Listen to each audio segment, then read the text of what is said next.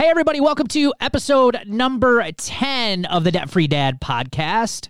You know, believe it or not, there are some uh, common beliefs about debt and money that are actually lies, like they aren't true. Now, you may have heard the term truthiness, but what does that even mean, and why does it matter to you when it comes to having success with money and getting out of debt? Find out in today's episode. Stay tuned. Welcome to the Debt Free Dad Podcast, where we're helping normal, everyday people learn how to save money and kick debt so they can live a happier and stress free life. Now, here's your host, Debt Free Dad, Brad Nelson. Hey, what is going on, everybody? Welcome to today's show. I am Brad Nelson, Debt Free Dad. You can find me on Facebook, Pinterest, YouTube, and Instagram. We got so many people who are jumping on those social media sites and uh, chatting with us. It is so exciting to meet some of you, talk about some of your financial goals. So if you haven't yet, find us on one of those platforms, the one you enjoy most, and uh, let's hang out. Let's get to know each other a little bit. Today, we are talking about this term or this word called truthiness. So as we get started, let's kind of talk about where this idea came from and what truthiness is.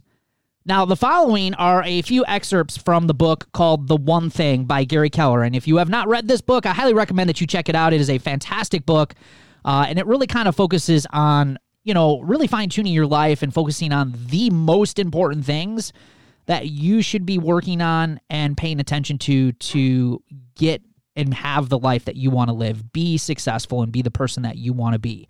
And it's about kind of drowning out and getting rid of all of the extra distractions and only focusing on the most important thing. And here is what Gary shares in his book and how this relates to this word truthiness. He says Mark Twain once said, It ain't what you don't know that gets into trouble, it's what you know for sure that just ain't so. He says in 2006, Merriam Webster allowed site visitors to nominate candidates and subsequently vote on the word of the year. And the winner by a 5 to 1 landslide was truthiness, a word comedian Stephen Colbert coined as truth that comes from the gut, but not from books.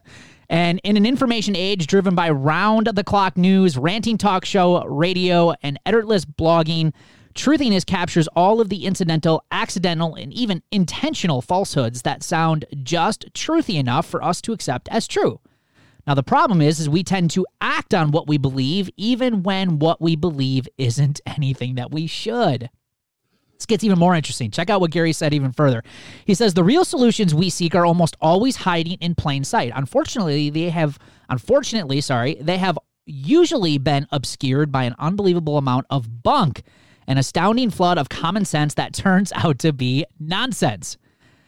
He goes on further and he says, Ever hear your boss evoke the frog in boiling water metaphor? You know, you guys know the story. You know, you toss a frog into a pot of hot water and it will jump right out. But if you place it in lukewarm water and slowly raise the temperature, it will boil to death. Crazy enough, this is a lie. a very truthy lie, but a lie nonetheless. Anyone ever tell you of a fish stinks from the head down? Not true just a fish tail that actually turns out to be fishy. Have you ever heard about the explorer Cortez who burned his ships on arriving at the Americas to motivate his men? And as a little backstory, and this is not part of it, he motivated his men. He didn't want them to have this feeling that there's a way out. Like they had a fight. But that story is also not true. Another lie. Over time, myths and myths truths get thrown around so often they eventually fall familiar and start to sound like the truth then we start basing important decisions around them. So, again, these are just a few excerpts from the book, The One Thing by Gary Keller. I will reference that in the show notes. So, we just want to be very clear that that is not our content. We're just sharing some great content from this book. Ryan actually uh, decided to write up this episode. And, Ryan, I want to kind of just uh, go to you real quick. I want you to, you know, maybe explain what were your thoughts behind this? Why do you think? Covering this word truthiness, especially as it relates to money and personal finance, was important uh, to put on this show? My whole life, you know, you've heard things, you know, it, whether it's about debt or, you know, just lots of little facts, little information you pick up. And I think as I've grown and matured and I'm a little older and wiser now, um, and especially through my debt journey, I really started thinking through um, why do I believe the things I believe? Like, is it it, did somebody just say this and I just took it as the truth and and I'm the one going on and on and I'm I'm now spouting this kind of truth. It kind of sounds good. Someone says something to you, and it's like, oh yeah, that's that makes sense. That sounds like the right thing to do. But you never fact check it. You never really research like where that person got that information from. And typically, that person got information from someone else who got it from someone else, and so it just kind of became accepted as this is just the way life is. And so I just really started diving into what are some of these firmly held beliefs I had about money, um, and where did they come from? And it's just it's a lot of nonsense. It's a lot of stuff that I yeah. believe um, is just not necessarily true. There's some truth to a lot of it, but it's very little, and a lot of the a lot of the other stuff, like in that book, says it's just stuff that has come from the gut of other people of what's actually true and not true. Yeah, yeah, absolutely. And I'm a big fan of challenging everything. In fact, uh, I don't know if you can see it. Actually, yeah, right on the side of my uh, laptop here, I have the actual saying. It says "Think different." And that whole statement is just about kind of what we're going to talk about here in today's podcast. It's it's questioning everything that you know about money and uh and and challenging that stuff and and we think what you're going to find, and we're going to go through a lot of these here today. We think what you're going to find is going to be pretty shocking and pretty surprising. And uh, for some of you, some of you maybe not. Some of you might already know some of these things, but uh, but for a lot of you, I know for me, just like Ryan, and I'm sure just like Amber, Amber, you can you know obviously mention and and your feelings on this. There, there's a lot of stuff that I learned as I started studying this personal finance stuff that I was just like, wow, I was like way off. Why was I off though? I just kind of knew this stuff, but how did I really know it? And where did it even come from? And it really kind of comes from society, our parents, how we were raised, and, and all of those things. So, in today's episode, we're going to be talking about nine truthiness statements when it comes to debt and money. And the first one is the first truthiness statement is debt is just a way of life and everybody has it. I can't tell you how many people since I've started this coaching business, and even prior to this, when I just started getting out of debt and talking about this whole journey of getting out of debt, how many people just blatantly would come out and say, but debt is just normal. It's just a part of life. And how many people have heard this and have really kind of bought into that thinking? Yeah, absolutely. Um, it's it's always been the norm everybody's just you're just going to be in debt and you're going to live with debt and you're going to die with debt. That's just been a, my normal growing up anyways. Um, even with my student loans it was you know I, I told my husband when we first got together that oh yeah that's just my student loan payment. I'll just have that for the rest of my life.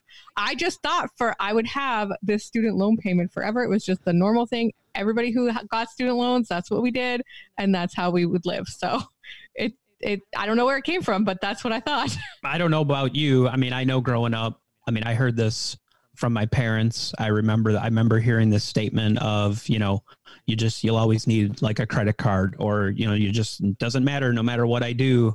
Um, you know, I'll get everything paid off and then something happens and I'm right back in debt.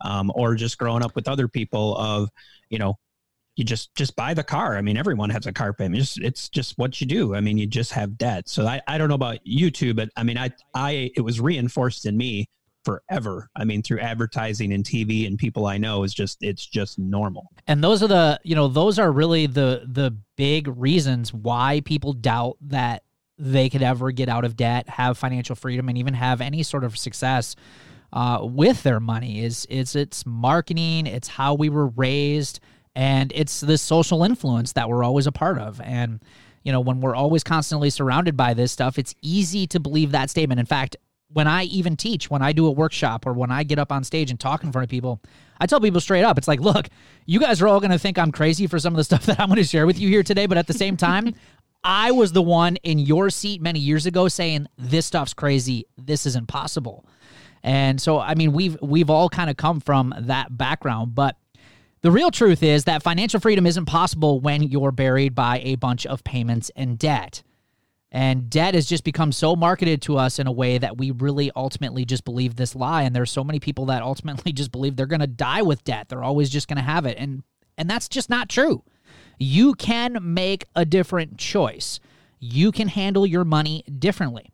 Now, is that going to be hard? Sure, it's going to it's going to be hard to overcome some of the beliefs and a lot of the behavior stuff that we talk about and focus on in this podcast, but it is possible. I mean, all three of us are proof that it's possible to live a different life and and not have to live with payments and debt forever. It's just it's just it's just a lie you know i think it's important as you kind of think through this and you think through like why you think these things about money especially debt and the way you've been marketed to this has been you know heavily probably for 70 years now the the debt uh, industry has trained you to think this way. And so from they they've done a phenomenal job of turning people. I mean, just think like if you and I, I think I've said this before on another podcast, but it just blows my mind that how good of a job they've done that people see no other way to do anything but to buy the product of debt. I mean, they've done a phenomenal job. They've they've made everybody believe it, and there's they not that they can't they believe it to the point that the, believing it any other way is impossible. And yep. that's just it is amazing. It is. It's almost it is fascinating. It really really is when you really look at it, and uh, and and you hear normal people talk and and just they don't see any other way. Right. You're absolutely right. Number two, we kind of lumped a couple of these into number two, and we could honestly break these out a little bit, but for time's sake, we're going to kind of lump them into number two. Uh, money is bad. You shouldn't talk about money, and people who have money are evil, right? uh, I see this one on Facebook time and time again. If if you're successful with money, you're an evil person. You just and or you shouldn't talk about money. It's rude to talk money. I mean, I mean, Ryan, I remember our parents kind of talking about that even when we were kids. You know, you don't you don't really openly talk about money or or in front of people, and it's like it, all of this stuff is a lie. All right. It is an absolute lie. Uh, that's one of the reasons why we're doing this podcast is to open up this conversation. It's one of the main kind of missions that we have here is to open up the conversation about money uh, because too many people are living paycheck to paycheck and they're hiding behind closed doors and they don't have to. There is other ways to have success with money and personal finance and, and too many people just lack education. And that's what we're trying to do is educate uh, as many of you as we possibly can on, on what's worked for us. And the other thing is, is this whole evil thing. I mean, ultimately, at the end of the day, guys, I mean, money just magnifies the actual person itself, right? I mean, that's that's ultimately what's happening. If if you're a jerk, and and there's been other finance experts that have kind of used this same statement before, and other you know self development people, but ultimately, if you're a jerk when you're broke, and if you ultimately do the hard work and become successful with your money, you're going to be even a bigger jerk when you've got money. I mean, it doesn't change the person. Um, and I don't, I just don't believe that. And, you know, it's, if you're a nice person when you're broke and you like to say give or help out other people, money is only going to allow you to be able to be more of who you are by giving and being able to help out more people.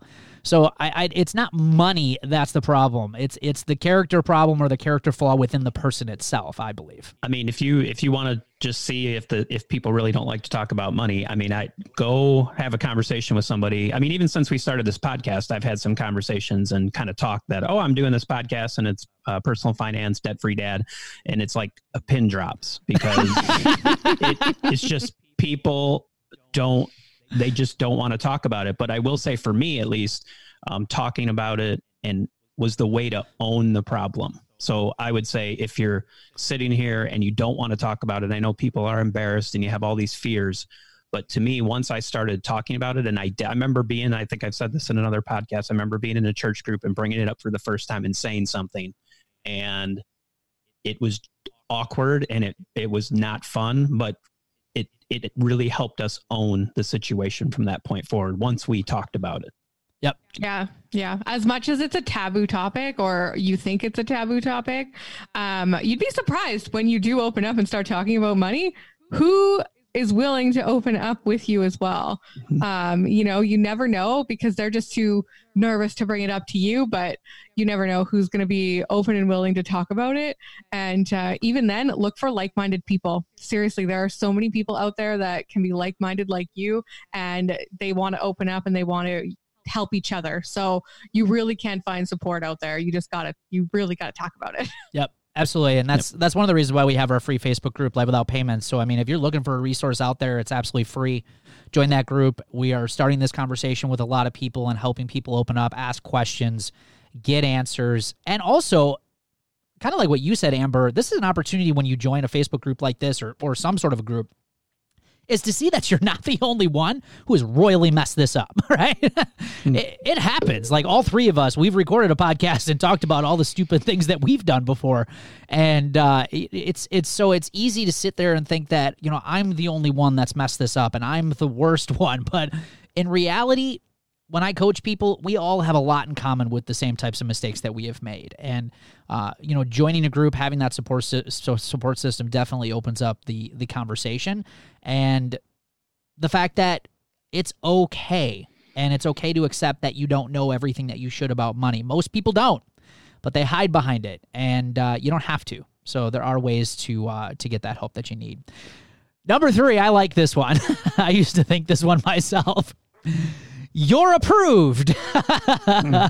you must be doing well if you're getting approved for debt.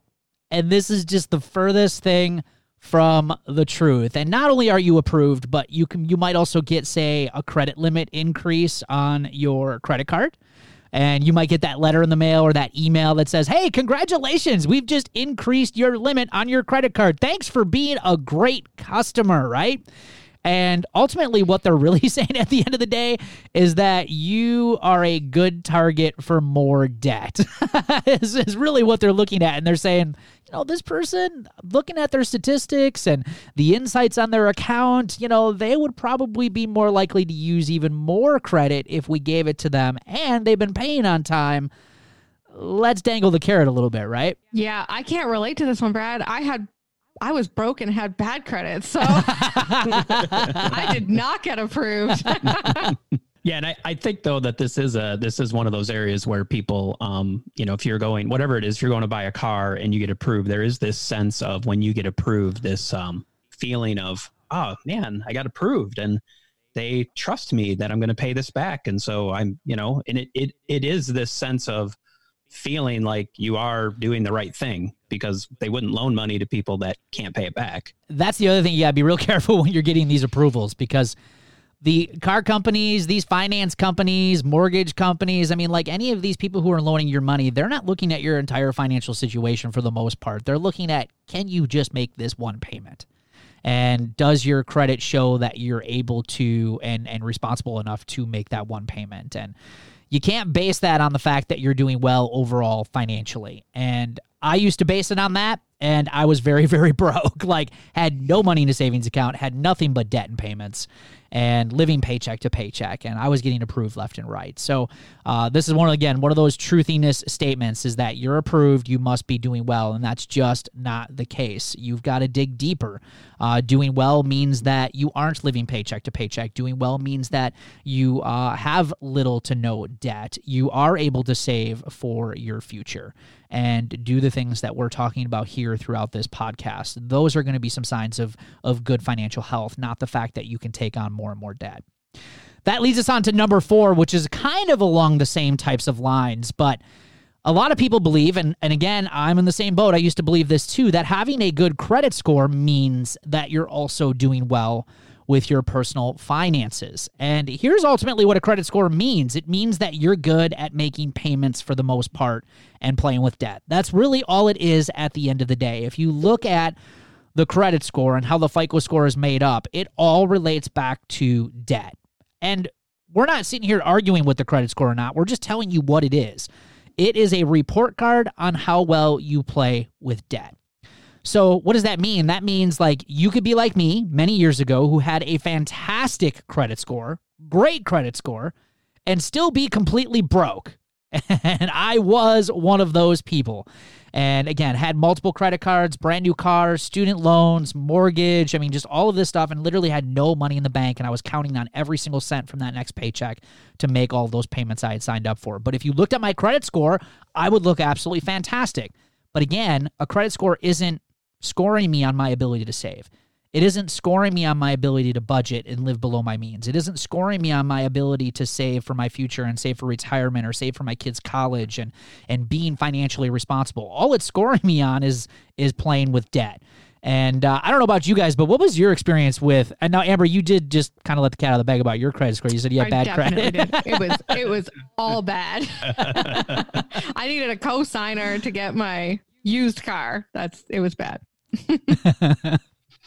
Yeah, I uh I remember, and so I mean, I remember. Ha- I mean, I never had a terrible credit score. It was probably so-so, um, still good enough to like go buy a car. But I remember going to buy a car, a new car, and them denying me, and I was just confused because my credit score said I had a good, had good, a decent score, and I didn't understand that, you know, just because my credit score was good, it really didn't mean anything you know didn't from from that standpoint. I mean i was still broke i was broke and they knew i mean they at that point even the car dealership knew i was broke but i still was attributing how well i was doing to that credit score.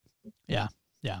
So again you know whether you're a fan of the fico score not a fan of the fico score it doesn't matter. Ultimately at the end of the day the point of what we want to share with you is that your financial health is not just based on your fico score it there's a lot more involved in it. And again it all comes down to not living paycheck to paycheck being able to save a certain percentage of your income every single month being able to you know save for retirement and do the things that you want to be able to do. And and really ultimately at the end of the day when you want something kind of like what we opened up the podcast with with number 1 is that you're not constantly relying on debt to help you make your dreams become a reality. Like when you want to go buy a car, you're not always just relying on payments all the time. Or when you want to go on vacation, you're not swiping the card.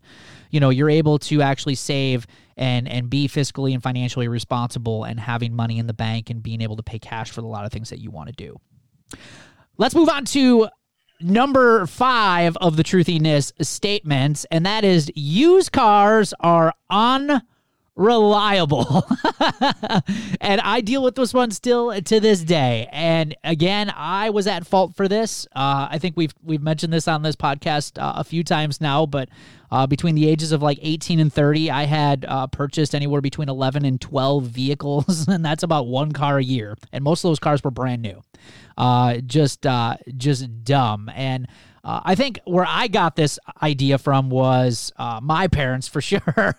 and my parents always bought brand new cars. And I remember them always saying, you don't ever want to buy a used car and buy somebody else's problems. And uh, people don't take care of their stuff. And, and you want that warranty with that new car. So when I became an adult, guess what? I bought into that same type of philosophy. And that philosophy really caused me some financial stress as I went throughout my early adulthood. There's no question. You know, for me growing up, and I think depending if you're younger, you probably haven't experienced this as much, but you know, going back to the 70s and 80s, you know, cars were just a different, it was a little different then. I mean, cars, if you got 100,000 miles out of your car, it was good. It was considered that you got a good amount of time out of that car at the time. They they did have different problems and people kept their cars longer as well. So I think understanding like we're not saying that if you buy a used car it'll never be unreliable. Yes, there are it is still possible you could buy an unreliable used car.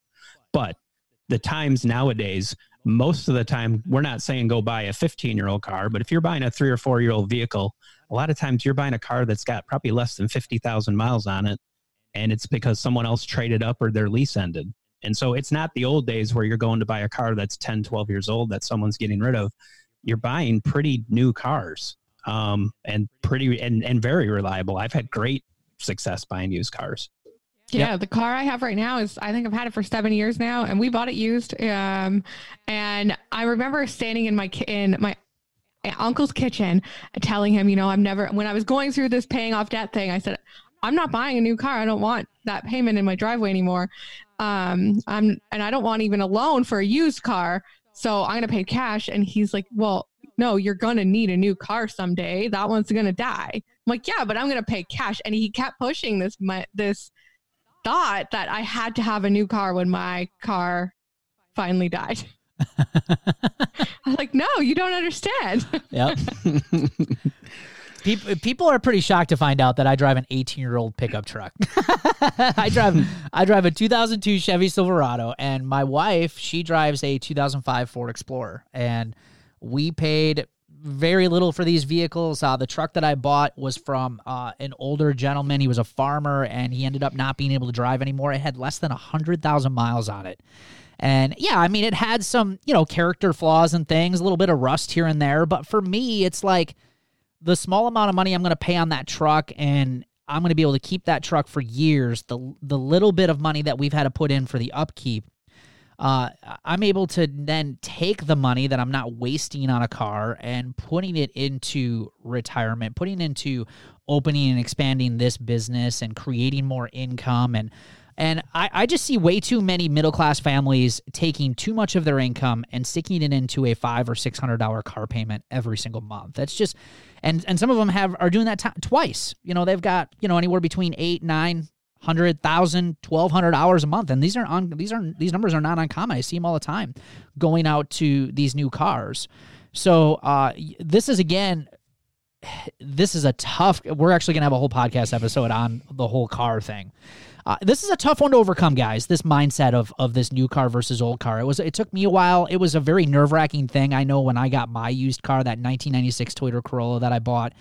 I was scared to death because again i kept going back to that whole thing in the back of my mind like oh this thing's gonna put me on the side of the road and i'm never gonna you know it's it's gonna cost me a lot of money to keep up and fix and that hasn't been my experience at all buying used cars. Also, just one more point on this is um, I think a lot of times we make unreliable in our mind. We make it unreliable in our minds. You know, we we say when we say unreliable, what do you mean? I think sometimes we tend to think, well, we we we put all these things that haven't happened out that are maybe going to happen, and so it like well, it, it's probably going to need a transmission. Well, it more than likely won't. But so you put all these things out there that these are all the reasons why you don't want new. And and these are all the things that I heard too. Like don't buy a used car. You're gonna have to put transmission, you're gonna have to put all so then you avoid it because you're worried about what might happen, not the reality of what does happen. So uh, lots of great stuff. So guys, we got a couple more that we're going to be hitting on here in uh, just a minute. We're going to get to a commercial break here. Just uh, stay tuned. Hey, many people I work with want to get out of debt. And many of them are also looking for ways to rid themselves of financial stress and finally being able to get to the point where they can start saving some money. Wouldn't that be fantastic? That's why I created this free course 10 easy money saving ideas that you can start today. Literally, you can start using these tips today. And when you join, you're going to get a free downloadable PDF guide that walks you through all the tips. Not only that, but we're also going to give you 10 video lessons that walk you through every single tip in more detail. Also, we're going to give you some action items that you can start to begin to make some changes that are going to help you save more money and fill up that piggy bank. So head on over to the real debtfreedad.com, click on tools and courses in the menu, and get free access to this course today.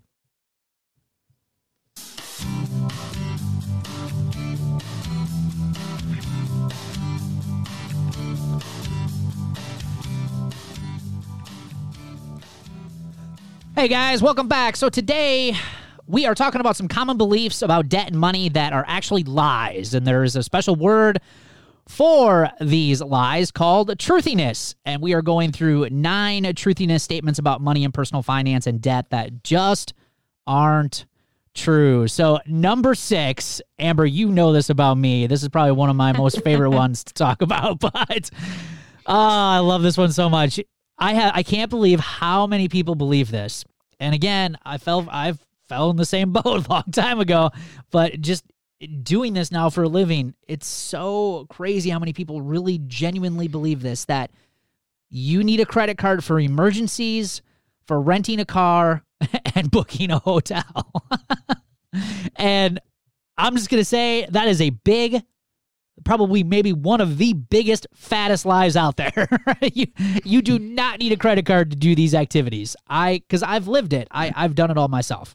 I mean there are companies though that will give you a hard time but you can still do it without a credit card. Um, whether that's a cash deposit and you get it back when you go um, back and check out or bring the car back but it's it's doable. Yeah absolutely. And i actually uh, i was i had the uh, great opportunity last spring to uh, partner up with a company. We did a, a, speaking event through 20 cities. Some of those were in Canada. I even visited Amber when we were in Canada and a lot of the cities here in the US. And I don't have a credit card for my business, I just use a debit card. And I traveled outside of the country, inside of the country, stayed at plenty of hotels, probably booked at least anywhere between 30 to 40 flights. Um, and I did it all with a debit card and I had no issue. I even rented some cars during that trip or during some of those trips. And like Amber said, yeah, there are a few instances where you've got to plan ahead a little bit when it comes to some of that stuff, but to to to say that you absolutely can't do it with a debit card is just false. And I've been doing it for the last 10 years because I haven't had a credit card in 10 years. And I live just fine. I've been to Jamaica, I've been to Mexico, I've I mean I've been all over and and I've used a debit card for all of it and have just never had any issues with it. So I always question this when people are so adamant about like this whole credit card thing because I just don't see the issue just because I've never experienced any problems with it. Well, I think it comes down to, um, I mean, I've heard this, it's just easier. It's easier with a credit card. Sure. And, and it's, and the bottom line, it, of course it is.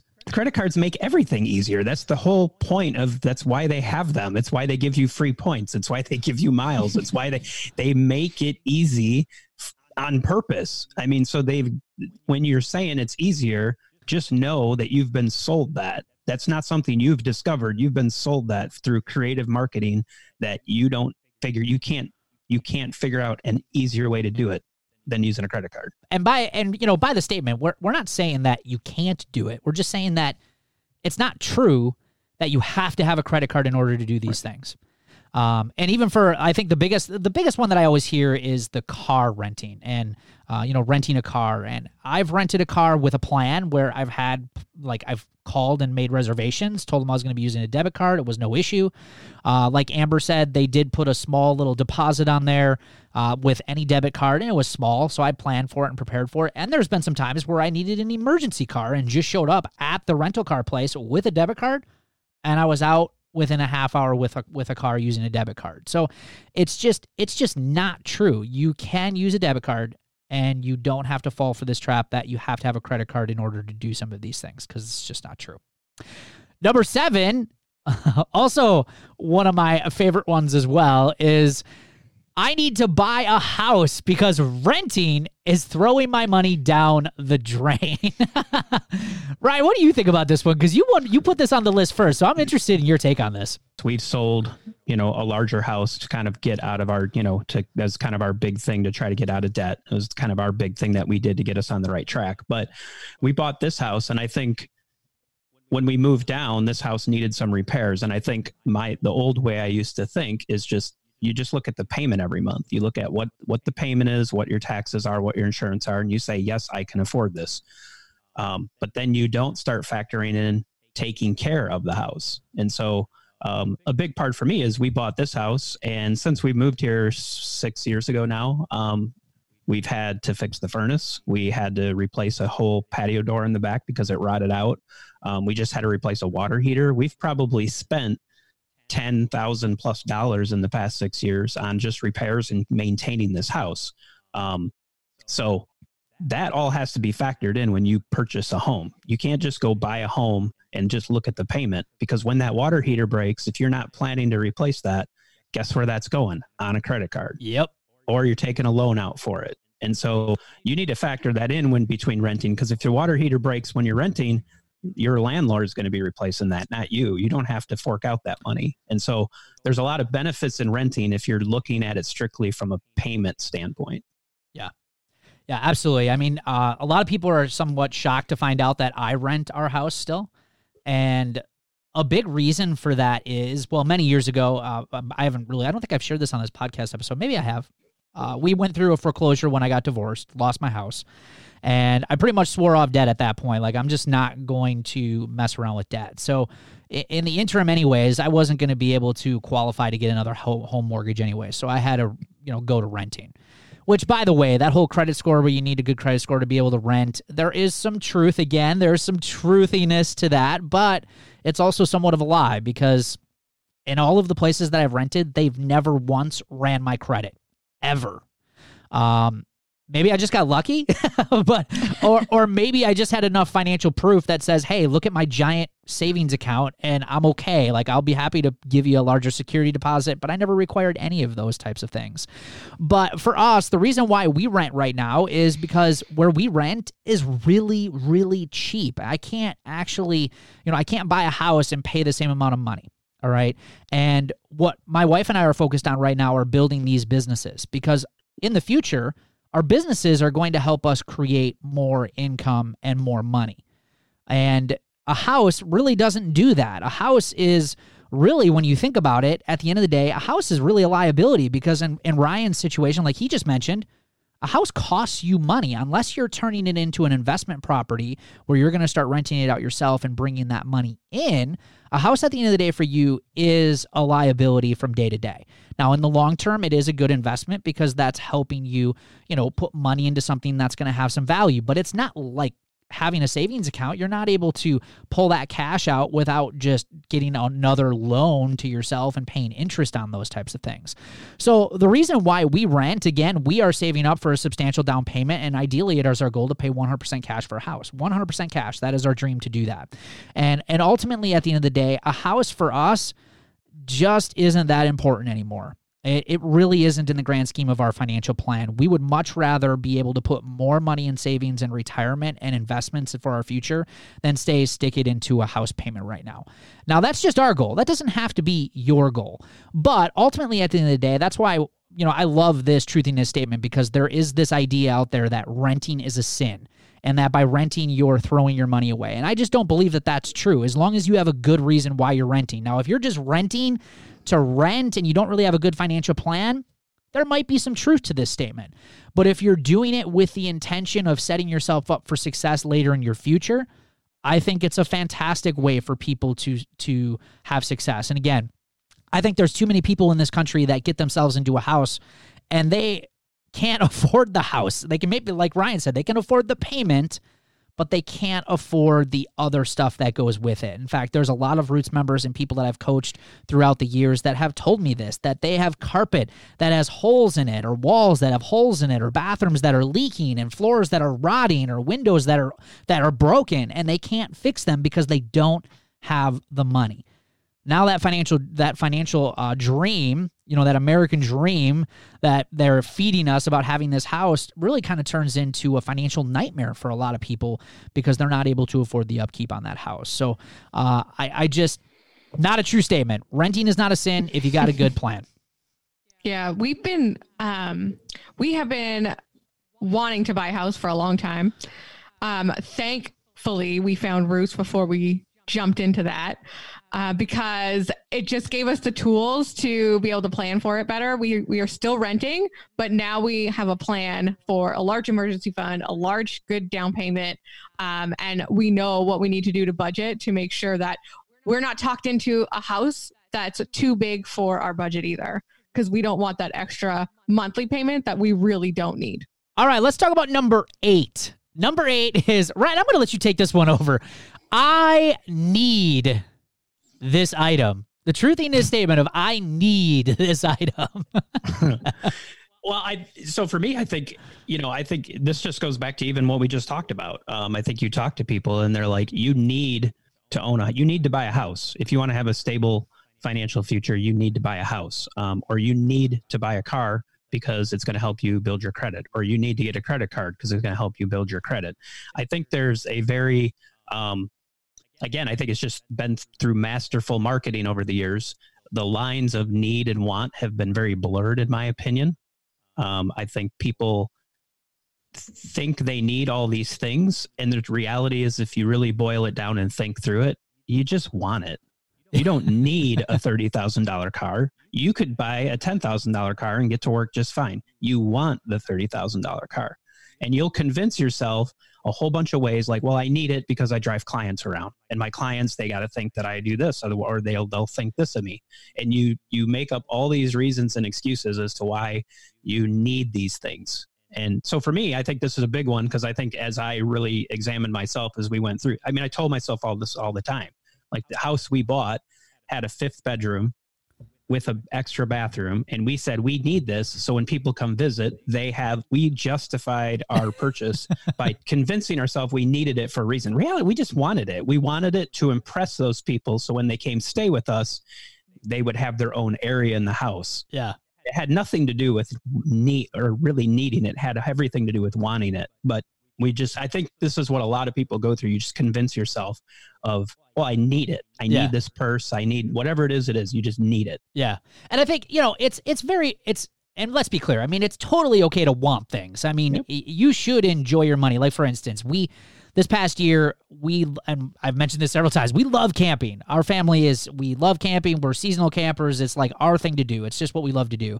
And we had purchased a uh, 20 foot travel trailer, which is a little smaller of a travel trailer. But uh, then we ended up having our daughter, and we found out very, very quickly that the 20 foot travel trailer was a little bit tight. Was it impossible for us to manage that travel trailer? No. So what did we do? We wanted a bigger trailer. and and the reason is for the space because it was more convenient. It was a lot more fun. It had a lot more features. But the difference between Brad today and Brad like 15 years ago is I didn't want myself into debt. We paid cash for it and we had a plan for it. And believe it or not, we had that same camper on our vision board for years and years and years before we actually had ever made that purchase. So, you know, we want to make sure we're clear. It's totally cool to want things, but just don't want them so bad that it's causing you and crippling you when it comes to your personal finances because you can find yourself in some pretty deep trouble if you're not careful. All right, let's talk about the last one. Number nine, making more money will solve my problems. and uh, yep, again, I see. I think I've fallen for every single one of these at, at some point in my life. But making more money will not solve all of your problems if you don't have a good financial plan. If you if you can't manage the money you're currently making, what's to say that you're going to be able to manage the money that you want to make? It's just not going to happen. That is just a uh, it's, it's just a dream life you're living in. And what you're ended up going to do, and for most people do, is they just increase their lifestyle without even knowing it. And before you know it, that whole entire pay increase that you got is is gone to more stuff and more payments. I remember um, going back to my student loans. got out of college, got a job, got a better job, got a better job. The student loans, I was still making the same small Italy Italy payment, but I was buying more stuff and I had more money. So it's the same thing. It's all in your behavior. Hey, hey, what's this I see? I thought this was a party! Let's dance!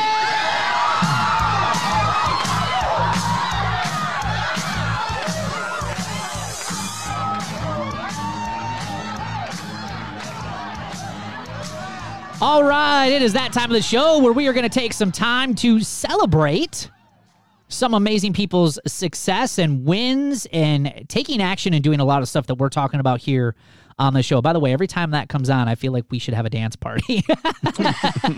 Not going to happen over here, Brad. hey, hey, by the way, so those of you who don't know, Amber, we got to talk about this real quick, Amber. Oh my gosh. Amber is a movie star. Amber, can you share a little bit about what? No, you got to share this because you just said you don't dance, but it's proven. It's on TV that you do. it's on Crave TV. Um, we were on a small little show here that's filmed in our city called Letterkenny. And yes, we danced in the background. Yeah. she shared it. It was awesome. She totally does dances. It's okay. It's not a big deal. All right, let's get on to some celebrations. First one is Tiana Swanson. This is a big one. It's very short, but it is to the point. Said no to loaning money. And uh, that is that is huge. Yeah, especially friends and family. Uh, no is a complete sentence. So good for you, Tiana. That's awesome. Lauren Jackson cooked dinner at home every night, and tonight's was prep too. Awesome. Way to go, Lauren. That's a huge money saver, by the way, prepping. Yeah, Jessica Herbst. Uh, I have a different perspective of, on money now, and I haven't went out shopping on my hour break at work at all this week besides my necessities of milk and such. I used to go to Michael's at least twice a week and buy things, and I haven't. I also paid off my lowest credit card with the extra money I had from this month. awesome. Way to go, wow. Jessica. Huge behavior change. Jessica Lawrence started making some extra money driving with DoorDash making that her third job. Awesome, good for you. I'm also losing I'm, I'm losing some sleep, she says, but it's only temporary. Absolutely, and I love that she yep. says that temporary pain. What are you willing to sacrifice temporarily in order to win long term? And that's an awesome example. Way to go, Jessica. And Samantha Johnsonbow canceled my monthly Ipsy subscription and started making my lunches for the week instead of eating out.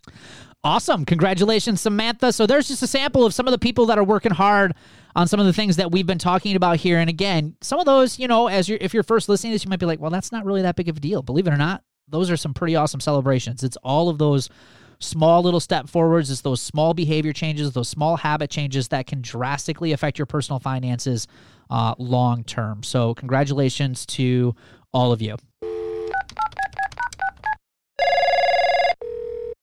Hey, it is time for the question of the show. So if you have a question about your personal finances, please send us an email at brad at therealdebtfreedad.com and we would be happy to feature your question on our podcast. So today is a good question about weddings. So this question comes and it says, I'm getting married but we are also getting out of debt at the same time. So they're doing a lot of the stuff that we're talking about here on this podcast. They say we don't want our payments holding us down as we begin our lives together. Good goal. I love that. How can we pay cash for a nice wedding, but also still at the same time be aggressive in paying off our debts? Who wants the first crack at this one? I think Amber you'll have a great perspective. thanks, thanks, Ryan. Um, no, I and I kind of I do have an opinion on this one. Um, you can have a nice wedding without breaking the bank. Um, you can also do a lot of wedding prep on your own and ask for help from friends and family uh, they'll be more than willing. Honestly, a lot of people just want to jump in and help with any way they can. Um, but also getting a side hustle, something to earn extra cash on the side to cash flow your wedding. It doesn't happen overnight. You're going to plan it so you can slowly cash flow it as you need to pay things um, like wedding dresses or, or photographers and, and different aspects of the wedding. You could slowly cash flow those. So, really decide what's important to have at your wedding and what you're willing to cut out. And you could have a fantastic wedding with cash. It's yep. doable. Totally agree. Totally agree. And, and, uh, Amber pretty much has said everything that I would advise to you. I think the only other thing, suggestion that I would have for you is that it's okay to back off a little bit on your debt payoff plan if you're going to get married and, and say, you need a little bit of that money to be able to have the wedding that you want. It's totally okay as long as it's within reason you know, if you were to come to me and say you're trying to pay for a $50,000 wedding, but you're still trying to get out of debt at the same time, we might have a different answer for you. But if you're trying to be reasonable, and it sounds like with your question that you are, you're, you're really kind of keeping track of, you know, the dollars and cents, how much you're putting towards debt, how much you want to spend on this wedding. If you've got to back off your plan for just a short period of time to allocate more money to the wedding side, that's totally fine. Um, I think one of the biggest mistakes that young couples make, or any couples make, is that they spend too much money on the wedding day and not enough money on the rest of their lives, and that's something that you really need to consider. And uh, and again, it all kind of comes back to having those financial conversations together as you guys are starting uh, your lives together, as you're engaged. How is money going to fit into your relationship? And there's a lot of people, again, when it comes to the truthiness statements that we've talked about, how many of people believe that a wedding just has to be this extravagant, super expensive thing, and it really doesn't that that kind of follows along with the same topic that we kind of covered here today. It doesn't have to be like Amber said. You can have a really fantastic wedding for a a very good, reasonable price. Pay cash for it, and not have that thing set you back even more in debt. So, again, thanks for everybody for hanging out with us. Today was an excellent show. I had a lot of fun talking to Amber and Ryan about this truthiness stuff.